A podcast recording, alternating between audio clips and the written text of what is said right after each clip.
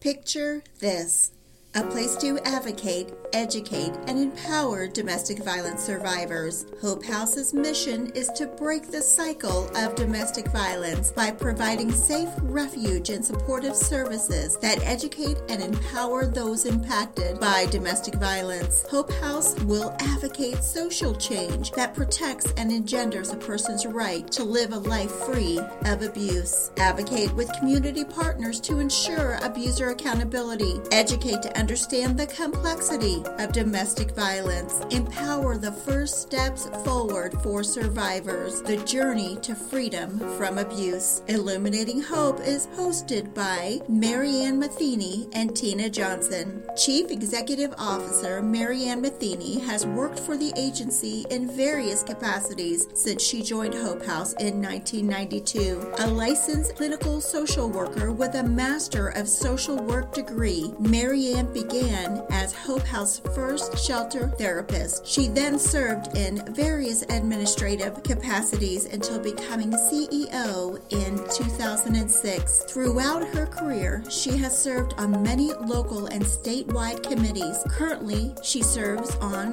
the Public Policy Committee for the Missouri Coalition Against Domestic and Sexual Violence. Miss Metheny was named Woman of the Year at the 2019 Women of Distinction Distinction Luncheon honoring the contributions and leadership of women in eastern Jackson County. She was a 25 year member of the Blue Springs Rotary, serving as president in 2014 through 2015. Her passion for helping domestic violence survivors and her skills as a leader have allowed Hope House to expand its services in order to reach more survivors until the ultimate goal of accomplishing its mission to break the cycle of domestic violence. Tina is the Community Partnership Manager of Hope House, a published author, a podcast producer, host of Shine KC podcast, Illuminating Hope podcast, and a domestic violence survivor. She is a University of Missouri Columbia communication major as a non traditional student. She is a communication curator scholarship and Hibbs scholarship for the liberal arts recipient. Her desire to communicate communicate domestic violence issues, awareness, and prevention accurately is worth the extra sacrifice and continued education. She is a person of strong faith and is committed to changing the narrative, myths, and misinformation in regards to domestic violence. She is a dedicated wife, mother of six, and grandmother of four. Picture this.